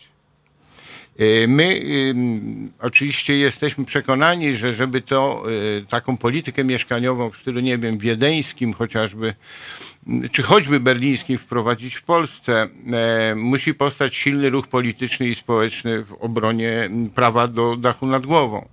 Ponieważ większość ludzi ma tą potrzebę zapewnioną, to właściwie dotyczy to głównie młodego pokolenia. E, do mnie bardzo często przychodzą takie młode pary z dziećmi, albo już pani jest w ciąży i błagają mnie, panie Piotrze, niech pan nas wciśnie do kolejki mieszkaniowej. A ja was nie wcisnę, bo się nie buduje. Daje się tylko tym, którzy już, y, że tak powiem, no w ogóle nie dają rady i też daje się mało. I wtedy oni decydują się na emigrację. dlatego że po to, żeby się, bo oni tylko chcą się wyprawić od rodziców, ale żeby się wyprawić od rodziców, trzeba to trzeba się wyprawić do Berlina, do Hamburga, do Londynu, bo w Polsce jest to po prostu niemożliwe. Berlin jest przykładem takiego miasta, w którym własność prywatna mieszkań właściwie jest jakimś znikomym procentem.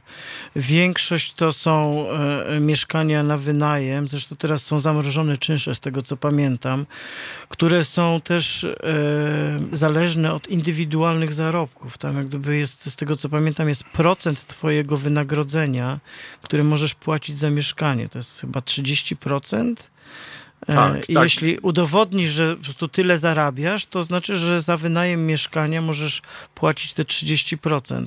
No a u nas jest 100% pensji, prawda, 100% na wolnym pensji. rynku, a ten najem, no, chodzi o to, że samorządy nie tylko nie budują y, prawie, albo wcale, ale też y, ta substancja, która jest publicznym zasobem mieszkaniowym i jest z rozmysłem ograniczana, ona jest coraz mniejsza, a nie coraz większa, ponieważ istnieje taki dogmat, że jedyną drogą do własnego mieszkania, czy do zaspokojenia potrzeb mieszkaniowych jest kredyt hipoteczny y, i wolny rynek. y, I to y, moim zdaniem to jest jeden z bardzo ważnych czynników emigracji młodego pokolenia. Bo nie da się po prostu, no, nawet jeżeli oni oboje pracują, to muszą żyć z jednej pensji.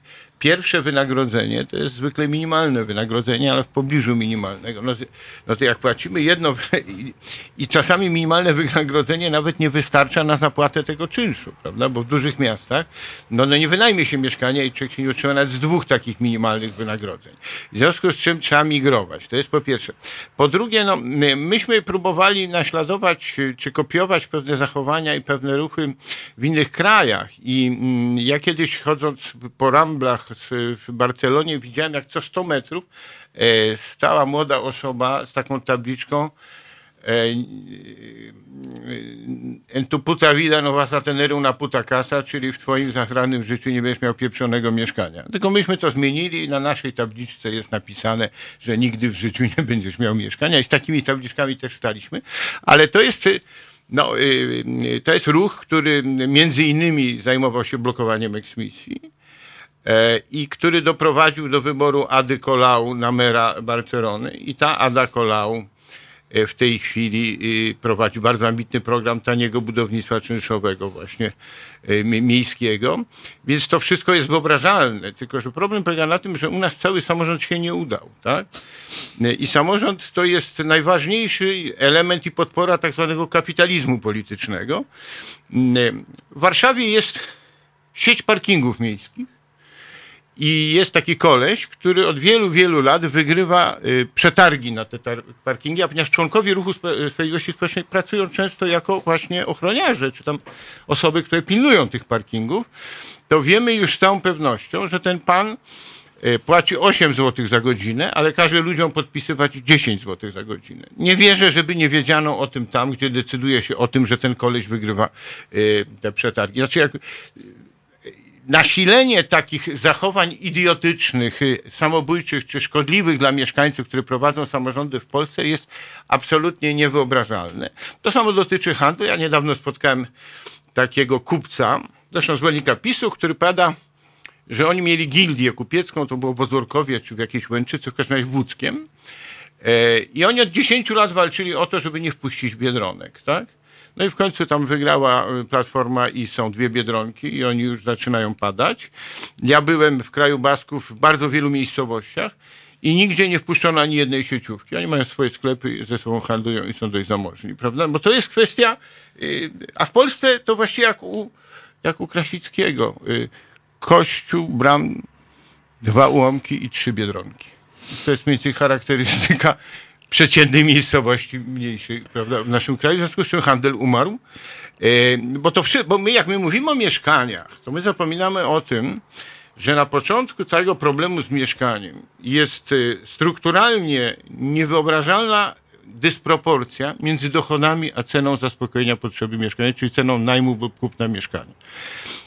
A te niskie dochody są wynikiem niesprawiedliwego podziału rosnącego dochodu narodowego. I nie można odciąć problemu mieszkaniowego od faktu, że w Polsce rządzą banki i deweloperzy, którzy nigdy nikomu nie pozwolili i nie pozwolą na zbudowanie tanich mieszkań publicznych, bo one przyczyniłyby się do obniżenia cen mieszkań na rynku. I teraz zrobimy chwilę przerwy i mam nadzieję, że jednak e, wrócimy do tezy bardziej e, e, pełnej nadziei niż to, że nigdy, nigdy, nigdy z tego klinczu nie wyjdziemy. Piotr Ikonowicz jest moim rozmówcą. Halo Radio.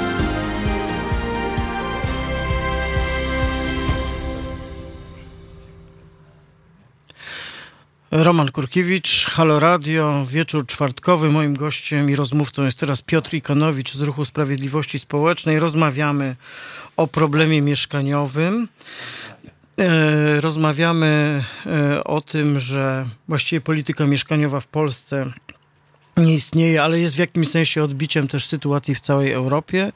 Rozmawiamy o interwencjach, które się, e, które twoja organizacja, wasza organizacja podejmuje, ale oczywiście to nie jest rozwiązanie. Ale mamy też telefon, e, to może po prostu spróbujmy porozmawiać przez telefon. Słuchaczka do nas dzwoni pani Maria.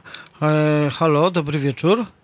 Dobry wieczór panu. Bardzo mi się dobrze tego radia słucha, gratuluję. Problem ciekawy, jak jeden, tak i drugi i tak dalej. Proszę działać. Żegnam pana. Dobranoc, panie Dziękuję. redaktorze. Dziękuję Dobranoc bardzo. panu. Dobranoc. Dobranoc. Dobranoc, pa, pa. Wracam e, do rozmowy z Piotrem Ikonowiczem, bo właściwie zakończyłeś poprzednie nasze wejście antenowe takim smutnym zdaniem właściwie. Raczej to jest, to smutne zdanie jest wezwaniem do buntu, tak? A, to już ten, to w tą stronę. To, To, w tą znaczy, stronę, bo, bo taki bunt, który się wydarzył w Barcelonie, dobrze się skończył. No bo- myśmy, myśmy to hasło niejako ściągnęli, ale no, perspektywa młodzieży w Polsce, jeśli chodzi o mieszkanie, jest dość podobna.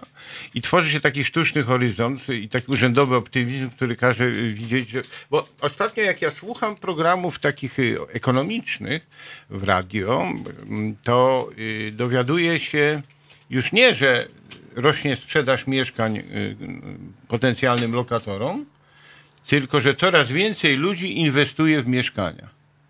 Czyli, że rynek się ożywił, bo ludzie lokują w mieszkaniach swój kapitał. I co ciekawe, część z nich oczywiście zarabia na najmie, ale bardzo duża część po prostu zamraża kapitał w mieszkaniach, bo mieszkania będą zawsze drożały, a nie taniały, taki jest dogmat. I to jest świetna lokata kapitału, a jakby się wpuścić ty, tych brudnych lokatorów, to ubrudzą kapitał, nie? To niech ono stoi puste. I, i to jest... To jest już dość powszechna tendencja, że coraz większa część tych sprzedawanych mieszkań to już nie są mieszkania sprzedawane lokatorom, tylko są mieszkania sprzedawane inwestorom. Prawda? A w momencie, kiedy coś staje się inwestycją, to przestaje służyć zaspokojeniu potrzeb społecznych. A najważniejszą potrzebą społeczną jest mieszkanie, dlatego że. A drugą, równie ważną, jest bycie z innymi ludźmi. I dam tutaj taką, taki przykład bardzo ciekawy, mianowicie my nieformalnie prowadzimy taki dom yy, dla bezdomnych. Aktywistycznie, bo to Tak, właściwie cały czas to- rozmawiamy o działalności Tak, i, I tam aktywistycznej. myśmy odkryli, że jedna z pensjonariuszek ma mieszkanie komunalne, które regularnie opłaca, a mieszka tam, bo nie chce być samotna. Mhm. I ponieważ no, brakuje miejsc, to musieliśmy ją przekonać, żeby wróciła do tego swojego mieszkania, żeby następny bezdomny mógł się tam e, rozgościć. Ale też chcę powiedzieć, że e, taka doraźna pomoc jest możliwa od razu. Kilka takich prostych historii, żeby trochę nie rzucać danymi, a mówić o, o ludzkich sprawach, o tym, jak my żyjemy. Mianowicie y, pojawił się kolega mm, z Wybrzeża, który nie miał gdzie mieszkać, a ponieważ remontujemy mieszkanie y, mm, dla mojego y, syna i, i, dla mojego kolegi, bo razem zamieszkają, żeby było taniej, no to tam się wprowadził taki Antoni. Antoni jest bezdomny, mieszkał na fortach, ale jest fachowcem i remontuje, no jest na naszym utrzymaniu, remontuje ten, to mieszkanie. W międzyczasie w tym remontowanym mieszkaniu zagnieździł się ten nasz kolega, znaczy przyjęliśmy tego naszego kolegę z Wybrzeża. E, Kiedy przyszedł moment, że trzeba robić podłogi, to ten kolega z Wybrzeża, młody, znalazł schronienie w wolnym pokoju, która miała, mm, była działaczka Polskiej Partii Socjalistycznej, absolwentka filozofii i emerytowana bibliotekarka w Pruszkowie, gdzie on mieszka, bo ona ma wolny pokój. Tak? To jest jedyny powód. E, natomiast co do Antoniego, który remontuje, no to przecież nikt go nie wyrzuci na zimę, więc ustaliliśmy, że w jednym pokoju będzie mieszkał mój syn, w drugim pokoju będzie mieszkał ten nasz znajomy, a w kuchni, w kuchni będzie mieszkał Antoni. Tak? E, I to jest taka symbioza, to znaczy można stworzyć tyle różnych y, kompozycji, żeby nikt nie został na tej słynnej klatce schodowej czy, czy na mrozie, a jednocześnie, żeby ludzie nie musieli iść do tych strasznych miejsc zwanych schroniskami dla bezdomnych. Ja mam przyjaciela, który... Czekaj, mamy telefon, Dobrze. dzwoni pan Piotr z Katowic, to może y, zamieńmy parę słów. Dobry wieczór. Dobry wieczór dobry panu. Dobry wieczór, dobry wieczór. Y, ja z y, Piotra Ikonowicza bardzo podziwiam za to, co robi i bardzo mu dziękuję, bo to jest pewien fragment tego, co musi być zrobione w każdym społeczeństwie. Natomiast chciałem troszkę szerzej spojrzeć i zwrócić y, uwagę, bo to na pewno nie umknęło, ale warto by było może o tym wspomnieć, że ten kapitalizm wolnorynkowy nazwijmy go tak, on się jak widać nie przyjął po ostatniej deklaracji stu takich istotnych menedżerów, którzy zauważyli wreszcie, że nie da się bez końca pompować e, kapitału dla akcjonariuszy, trzeba by coś z tym jednak bardziej sprawiedliwie postąpić. Zresztą moje zdanie od wielu lat, które powoduje, że socjalne podejście do osiąganych zysków, do osiąganych przychodów powinno mimo wszystko gdzieś tam tkwić w każdej głowie. W każdej. Nawet tej sprzedającej pietruszki na targu. No nie da się bez końca zysków osiągać, bo wszystkiego do grobu nie zabierzemy. Więc to oczywiście jest praca na lata. Ale no, nie ma innej drogi. No, ja tu nie wspomnę o sprawach klimatycznych, bo to już jest całkiem inna bajka, ale ma to też związek, prawda? Tutaj kiedyś Kuba powiedział, że ma e, e, lewicowe poglądy. No to w takim razie ja też po tej lewej stronie jestem. Dziękuję. Generalnie dziękuję bardzo panie Piotrze. E, dobrego wieczoru. No, prawdę mówiąc, te pomysły, które rozwiązują te kwestie, nie mówimy tu rzeczywiście o jednostkowych historiach, które mają, mają podważyć taki pomysł na to, że na przykład wynajmowanie mieszkania jest ok. Pochodzą głównie nie z lewej strony, tak? Ty mówiłeś znaczy, ja o eksperymencie nie, ja wiedeńskim. Nie, nie słyszałem nigdy o prawicowej blokadzie eksmisji. Chciałbym sobie wyobrazić tych patriotów, co ciągle pamiętają powstanie warszawskie i nigdy nie zapomną i po prostu są tacy dzielni, jak siadają z nami na schodach i stawiają opór komornikowi i policji, która nierzadko nas wynosi. Nie było, nie było prawicowej i to jest dość charakterystyczne, jest dużo gadania, a mało czynu. A przecież to, drodzy patrioci, głównie Polaków eksmitują. Ratujcie Polaków. E, w Czytałem parę dni temu twój taki wpis po jednej z ostatnich blokad, kiedy właściwie było bardzo mało. E, ty wtedy takie wpisujesz dramatyczne posty na Facebooku i nagle przyszła grupa młodych ludzi, których nigdy wcześniej nie widziałeś, e, którzy po prostu usiedli z wami solidarnie na tych schodach i doprowadzili do tego, że udało się te eksmisje zawiesić, odłożyć. Komornik odszedł z tak zwanym kwitkiem. I ja chcę Mówię być... o tym wymiarze tak, takim tak. aktywistycznym, bo jakby o tym, o tej, o tej dziedzinie twojej pracy i zaangażowania teraz rozmawiamy, tak? My próbujemy i budujemy ten ruch od wielu, wielu lat. 5 października jest y, y, święto lokatorskie, jest Dzień Lokatora. Mamy takie spotkanie w kawiarni na Chłodnej 25 o godzinie 13. Wszystkich zainteresowanych y, serdecznie zapraszam. Przyszli młodzi ludzie z Facebooka ja na początku myślałem to anarchiści. Anarchistów przyszło dwóch czy trzech, ale przyszło ponad 20 osób, których nigdy nie widziałem na blokadach, którzy po prostu są wrażliwi społecznie, a jak z nimi pogadałem, to do tego jeszcze postępowi, czyli Tyle... jakby intelektualnie lewicowi. I oni gdzieś są, tylko trzeba ich gdzieś zgrupować wokół jakiegoś dobrego dzieła. I to dzieło, o którym ja mówię e, wszędzie, to jest e, utworzenie i budowa prawdziwego ośrodka wychodzenia z bezdomności. To znaczy takiego miejsca, gdzie człowiek po eksmisji nie dostanie e, depresji, nie będzie się chciał wieszać, miejsca, które jest ładne, jasne, w którym można zachować prywatność, nie ma więziennego regulaminu, za to jest psychiatra, psycholog, prawnik i jest jak w hostelu studenckim. Wspólna kuchnia, wspólna prania, ale każdy ma swój prywatny pokój. Jest Piotr Ikonowicz, telefony się urywają. Teraz y, pan Krzysztof się do nas zadzwonił. Y, Dobry wieczór, panie Krzysztofie. Dobry wieczór. Słucham. Zapraszam do czy pytania, czy wypowiedzi. Jest pan na antenie z nami.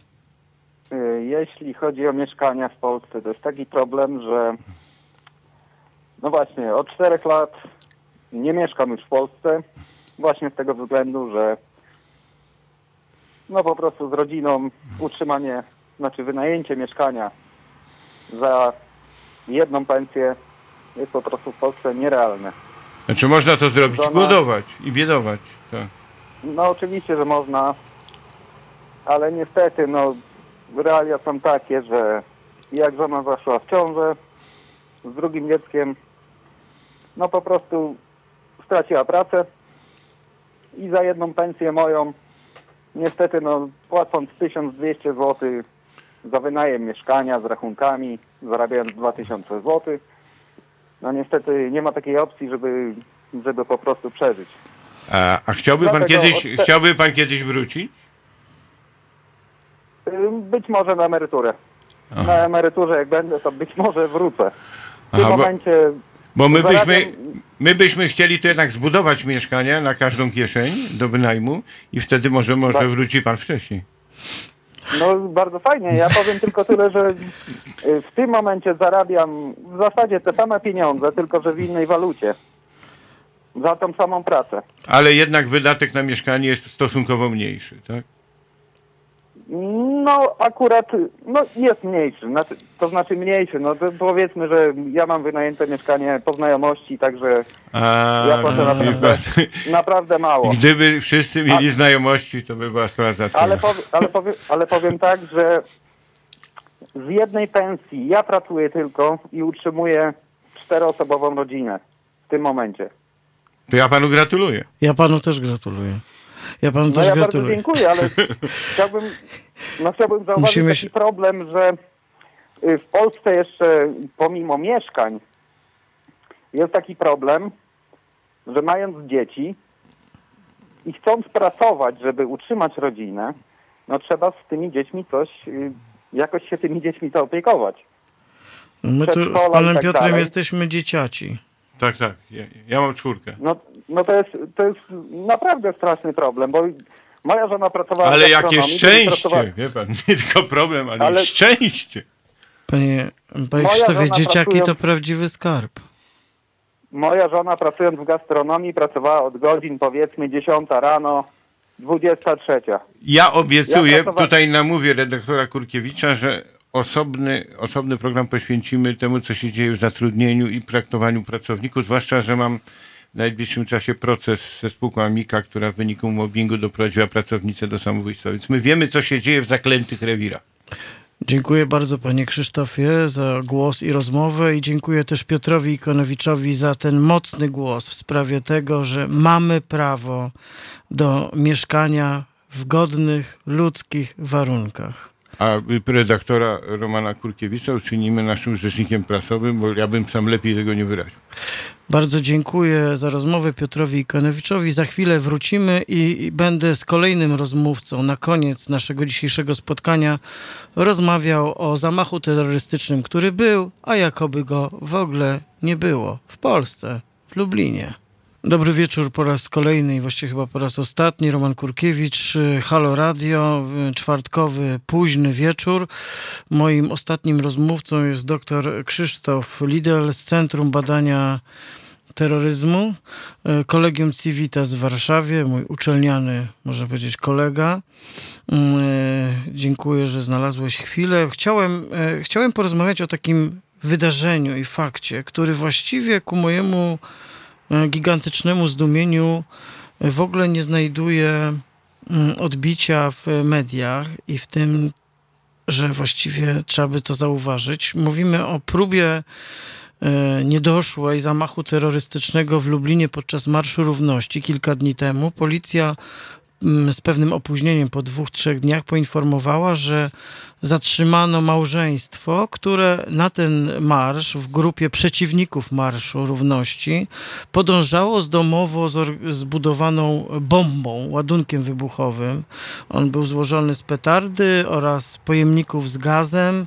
E, wszystko to było przygotowane do detonacji. Według y, policji, gdyby ten ładunek został zdetonowany, mógł tak naprawdę zagrozić nie tylko zdrowiu, ale życiu ludzi. Czyli mamy po prostu właściwie zatrzymany w ostatniej chwili przez interwencję policji zamach bombowy w środku miasta podczas pokojowej manifestacji i właściwie jakby się nic nie stało. Jaka jest Jaka jest norma reagowania na coś takiego? Normalnie ten terroryzm zajmujesz się tym na co dzień zawodowo od lat, wcześniej też, e, e, że tak powiem, nie. Nagle mamy ciszę. Mamy ten terroryzm, o którym mówimy od, e, od wielu lat, od roku 2001, w taki bardzo mocny sposób, jeśli chodzi o ostatnie lata. I nagle jest cisza. To, to, to jest realne, nierealne? To się zdarzyło, nie zdarzyło się? Nie ma o czym gadać? No rzeczywiście jest tak, że e, te wydarzenia w Lublinie, one e, jakby jednoznacznie można kwalifikować jako e, usiłowanie dokonania zamachu terrorystycznego.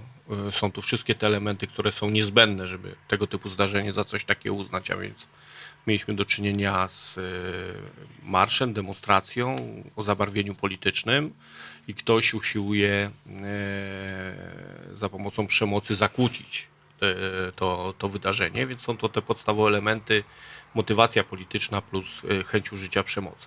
I powiem szczerze, że ja rzeczywiście też się nad tym zastanawiałem, bo my bardzo często E, na kanwie różnego rodzaju wydarzeń na świecie, z którymi mamy do czynienia. One nawet nie muszą e, mieć charakteru realnego zamachu turystycznego, ale na przykład słyszymy, że usiłowano dokonać zamachu turystycznego, albo ktoś usiłował dokonać ataku za pomocą noża i rozmawiamy, dyskutujemy na temat, e, na temat tych wydarzeń jako jako wydarzeń o charakterze turystycznym, a w Polsce mamy do czynienia z tego typu sytuacją i przychodzimy nad tym do porządku dziennego. Jakbym chciał to sprowadzić do bardzo pragmatycznego e, rozwiązania, to bym zastanawiał się nad tym, czy tutaj nie jest rola e, polityki, tej naszej rodzimej polityki, kiedy mamy do czynienia z kampanią wyborczą, kiedy dzieje się tak wiele w świecie e, polityki i na przykład tym, którzy odpowiadają za bezpieczeństwo, zależy na tym, aby tego typu incydent mm, nie był zbyt głośno komentowany, czy, czy nie był definiowany jako to zagrożenie terrorystyczne, bo w tym momencie akurat jest nam do niczego to e, nie, e, niepotrzebne. Ale wydaje mi się, że sprawa jest głębsza i bardziej skomplikowana. To znaczy, mi się wydaje, że my również jako społeczeństwo już trochę tego typu sytuacje one nas powszechniały z jednej strony, prawda? Oglądamy te duże zamachy, duże wydarzenia, a jak mamy coś, co dzieje się u nas, to, to nie jesteśmy w stanie nad tym specjalnie się zastanowić. Ale boję się, że wie, czy raczej szukałbym przyczyny tego, że przeszliśmy na tym do porządku dziennego e, w kontekście tego, że komuś zależało na tym, abyśmy o tym nie mówili. No, ja bym powiem tak, no z jednej strony mamy, jakby ten, e, to nie jest tak, że to się pojawiło jak to się mówi, jak się w dawnym teatrze mówi, jak deus ex machina, tak? czyli coś zupełnie niespodziewanego. W takim sensie, że narasta pewien klimat agresji oraz agresji tolerowanej. Akty przemocy wobec osób, które są uznane za obce, inne, e, niepolskie albo jakby wykluczone z tej wspólnoty, e, statystycznie się pojawiają coraz częściej, nawet w tych formach odnotowanych, które też należą do mniejszości realnych zdarzeń. Z drugiej strony e, pojawiają się w przestrzeni publicznej polityczne wypowiedzi, które, e, no, delikatnie zupełnie mówiąc, właściwie albo E, nie przydają temu wagi, albo lekceważą, albo udają, że nic się nie stało, albo wręcz można powiedzieć, na przykład po, były takie komentarze polityczne po tym, jak grupa protestujących w Radomiu, je, jeden z protestujących w Radomiu został pobity przez grupę właśnie kontrmanifestantów prawicowych, no to któryś z polityków powiedział, no nie powinno się to stać, ale ja właściwie ich rozumiem. Kiedy takie sygnały płyną z wysokich kręgów politycznych, z kręgów władzy, to jest taki rodzaj przyzwolenia, tak? gdzieś to schodzi w dół. Ludzie to rozumieją, że to znaczy, że możemy swój gniew wyrazić w dowolnej formie. No tutaj było krok od jakiejś tragedii, od tragedii, na którą chętnie się pochylamy, kiedy sprawca byłby na przykład e, innego koloru skóry, albo jeszcze lepiej innego wyznania. E, i, i w sytuacji, w której nagle się okazuje, że polska rodzina, mężczyzna i chłopak, e, mężczyzna i, i, kobieta, mąż i żona e, przygotowują się do ataku terrorystycznego, to nagle zapada ta cisza. Oczywiście, że w tym momencie władzy byłoby to bardzo nie na rękę, gdyby się stało i tutaj policja, można powiedzieć, no stanęła na wysokości zadania, tak? Ale doskonale pewnie zdajesz sobie sprawę dużo lepiej niż ja, że w sytuacji, kiedy e, e, dochodzi do takiego etapu, tak? Mamy etap przygotowania, zmian w głowie, determinacji, wybrania celu, e, no to to jest tak naprawdę też łód szczęścia jakiś, tak? Łód szczęścia, że tu się nic nie stało. Czy ja jestem przekonany, co do tego oczywiście nie znamy szczegółów, ale jestem przekonany, że to, że akurat policji udało się zapobiec y, tym wydarzeniom, wynikało pewnie z przypadku. Ktoś coś zaobserwował, ktoś y, poinformował o tym, że takie zagrożenie jest. Natomiast rzeczywiście to, co jest najbardziej niepokojące, to jest taki negatywny proces polegający właśnie na tym, że my godzimy się z pewnymi e, mechanizmami. Mało tego, bardzo często jest tak, e, że dzisiaj to przyzwolenie, o którym e, tutaj rozmawiamy, jest tym elementem, który prowokuje do konkretnego zachowania, czy prowokuje do konkretnego działania.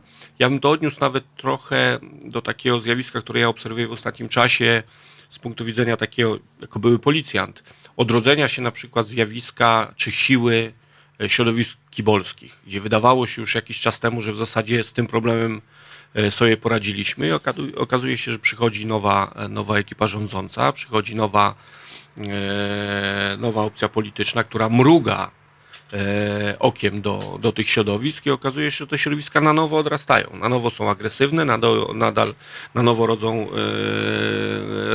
znaczy budują swoją siłę i wydaje się mi, że w tego typu przypadkach, kiedy ktoś decyduje się na użycie przemocy, e, przygotowuje materiał wybuchowy, no po to, żeby go użyć, to są również takie elementy, które właśnie wynikają z takiej ogólnej obserwacji, agresji, podziału społecznego, takiego braku szacunku nawzajem. To są e, elementy, które na co dzień funkcjonują, my się do nich przyzwyczajamy, ale trzeba pamiętać, że proces społeczny polega na tym, że zawsze następuje następny krok. Ktoś chce pójść o krok dalej, chce zrobić coś więcej i tak naprawdę rodził się te, w ten sposób terroryzm, ten, który my na co dzień obserwujemy, nie wiem, w kontekście historycznym na przykład, prawda, nie wiem, e, w Wielkiej Brytanii, w Irlandii Północnej, czy wreszcie teraz mm, e, w, w, gdzieś e, w Afryce czy, czy w Ameryce. To są takie elementy, które z punktu widzenia procesowego są czymś naturalnym, tak jakbyśmy my doczekali się tych czasów, które inni przeżywali jakiś czas temu. E, no tak, e, mamy chyba jakiś e, telefon jeszcze, zaraz się zobaczymy. To od razu może dobry wieczór. Od razu włączam na, linię, zdążyli, bo mamy... Bo mamy, powoli kończymy nasz wieczór. Nasz... Dobry wieczór, słucham. Dobry wieczór. Ja tutaj słucham, słucham teraz właśnie tych, całych tych wszystkich takich te opowieści i tak dalej, ale mi się zdaje, że to jest nasza wina. E, bo my pozwoliliśmy na to, że na przykład policjant, kiedyś policjant, ja nie mówię, że ma się bać albo coś w tym stylu, ma chronić i tak dalej, ale się okazało raptem, że nie z tego nizowego policjant został uznany jako zbędna część tego naszego społeczeństwa. Że no jest, bo jest. Z jednej strony jeżeli coś się dzieje, to w tym momencie krzyczymy bardzo głośno, że gdzie jest policja. A z drugiej strony, jak policja zaczyna reagować, jeżeli chodzi o takich bandytów, no dla mnie to są bandyci, którzy starają się bić wszystkich i tak dalej, i tak dalej. Są oni e, ściągani w dół. Się na tym okazuje, że oni są zbyt brutalni. E, jak to rozdzielić?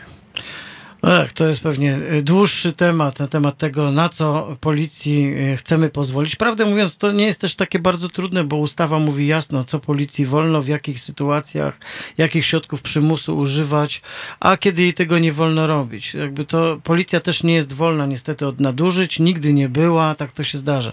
Akurat w tej sytuacji jednak mówimy trochę, trochę o innym problemie, czyli problemie pewnego zagrożenia czy faktu terrorystycznego, który po prostu nie pojawia się, nie pojawia się w mediach. Ponieważ dochodzimy do końca naszej rozmowy. Dziękuję już bardzo za ten telefon. Jeszcze do, do pana Krzysztofa musimy już zamykać tę historię. Ja mam nadzieję oczywiście i mam nadzieję, że nie będziemy mieli takiej okazji, żeby porozmawiać dłużej, kiedy się realnie e, takie wydarzenie w Polsce stanie. E, aczkolwiek e, to mnie lekko zmroziło, to znaczy też ta cisza i taki brak reakcji